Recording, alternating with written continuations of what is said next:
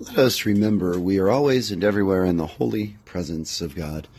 Hello, this is Rick, and you are here for the Presence Podcast, episode number 167. And if I sound somewhat less out of it and less tired tonight than I did last night, it's because I am only somewhat, that is. My voice is still pretty froggy. It was far too much yelling this week.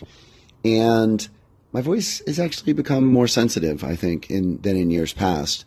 And uh, that's why I am going to sound, I think, a little froggy for at least a while.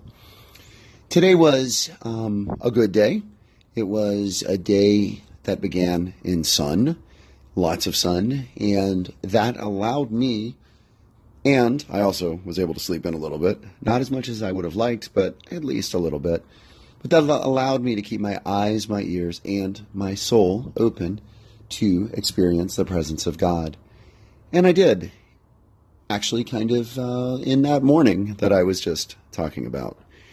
So come join me here on this warm evening, very pleasant tonight, and uh, take a listen, if you will, to the thoughts and moments of God's presence today. So today was day three of the World Cup. Now, you will hear me, I don't know if I said this in my introduction to the World Cup a couple days ago, but I do not use the three, four letters of the trademarked uh, name of the World Cup because I believe that institution, while important and useful and necessary to be the organizer, also is very, very corrupt. So I do not um, honor them really by using their name. And I just speak of the World Cup. So I got up this morning, kind of on the early side, to catch one of the games that I really wanted to watch, which was Iceland and Denmark. And it was um, at that point that I realized 8 o'clock was not when the game started. Uh, started at 9 o'clock Eastern Time. But also, I was reminded that my son, T is how I note him on this podcast. As I've said before, I do not use my children's full names on this podcast. But he had decided earlier this week that he wanted to go today to the Bureau of Motor Vehicles and take his uh, written test to see if he can get his temps so that he and I can um, officially and legally start driving together. So, after I roused him from his very deep sleep, and after the first half of the um, Argentina um, Iceland game was done, um, we headed out to go to the Bureau of Motor Vehicles. Now, I've done this before, to actually, and specifically to this office, which is not too far from our home, about maybe 10 minutes, 15 minutes, not too far. Um, I realized that it is one of the few places that are around here, and I would imagine kind of around most um, big cities um, or medium sized cities. Columbus is not a big city, it's really a medium um, but growing sized city. That you really see here comes everybody, meaning different socioeconomic classes, different uh, racial and ethnic groups, different um, just differences you know, and, and think about it because in public life, um, one of the places that we all go to is the grocery store, right? Supermarket. And those are tremendously, tremendously segregated. Not intentionally, of course. We don't do anything in, you know, like maybe was done in the past where certain people can shop in certain places and others aren't allowed, permitted legally to do that. No, nowadays it has to do with location also, it has to do with prices and the quality of the food and just the whole shopping experience. And, you know, we all know which are the sort of convenience store, corner store markets in, um, you know, urban, heavy urban, um, for lack of a better word, but a descriptive word, ghetto areas. And then on the other side, you know, sort of the luxury experience of, you know, certain um, health food stores or certain you know, very upscale, upend um, markets, and then everything in between. So you don't see this diversity, this range of people at the supermarket. You don't see them at church either, right? Churches are very segregated. Again, intentionally by choice, people choose to do that. And of course, you know, at a Christian church, you're not going to see people, generally speaking, who are Muslim, women wearing hijabs, and and um, you know, men who are um, you know who, who who are Muslim. You're you're not going to see them at a church, sort of by definition. And there's many other places that I could list, and the list you know could certainly go on.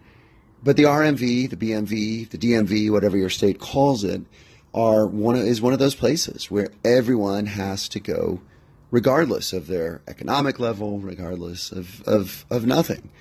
Now, at least to my knowledge, you know, they don't have states or places where you can pay extra, quote unquote, to um, avoid the line, to um, avoid the wait, to get a private driving lesson, that, or not driving lesson, driving test.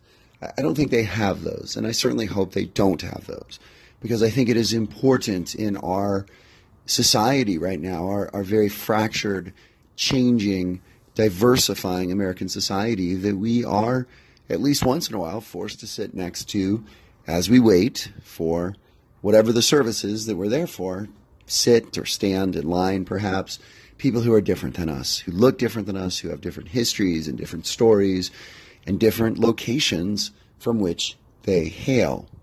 And I noticed that today at the RMV. And it was interesting to kind of, you know, put a a finer point on this, my son did run into one of his friends from school here in the local community. Um, and this kid I've met before, um, he is from um, Nepal. That is the country that he hails from, but he is Bhutanese from Bhutan of his um, ethnic group.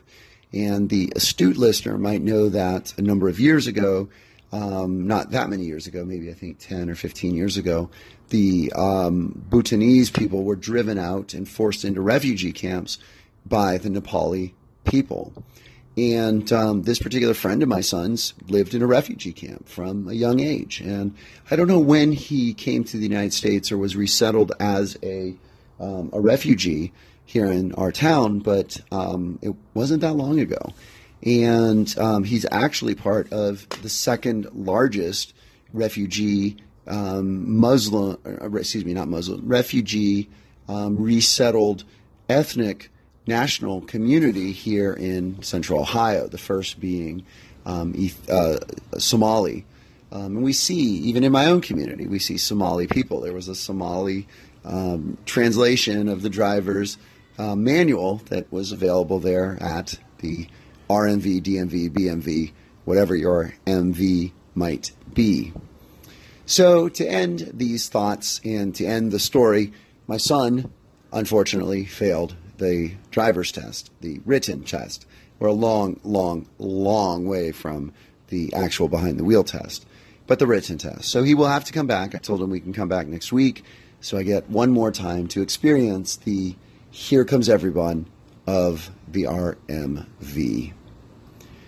So, in conclusion, what was the most recent time you were in a place that was truly here comes everyone? Places where you were with people different than you, places where you were different than the people you were with, places where diversity and the changing demographic of America, of the United States, was on full display. And did you experience God's presence in the rainbow, the diversity, the wide range of humans that are all, as the Bible tells us in the very, very beginning of it, made in the image and likeness of God. As always, thanks for listening. Appreciate your being here. Blessings and peace.